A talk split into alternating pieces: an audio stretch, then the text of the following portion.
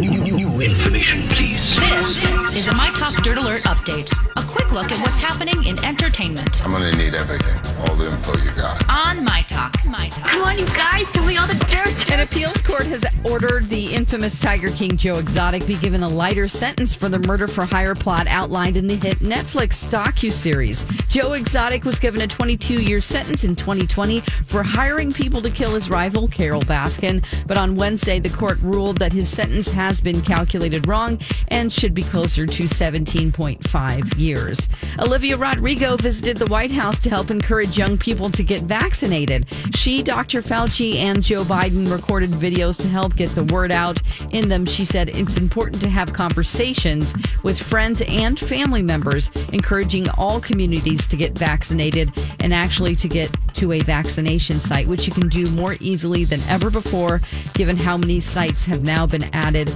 to vaccines.gov. Videos will be posted on her social media sites as well as the White House's accounts. Garth Brooks, Reba McEntire, George Strait, Alan Jackson, Gladys Knight, and more will pay tribute to the late and great Charlie Pride in an upcoming CMT special.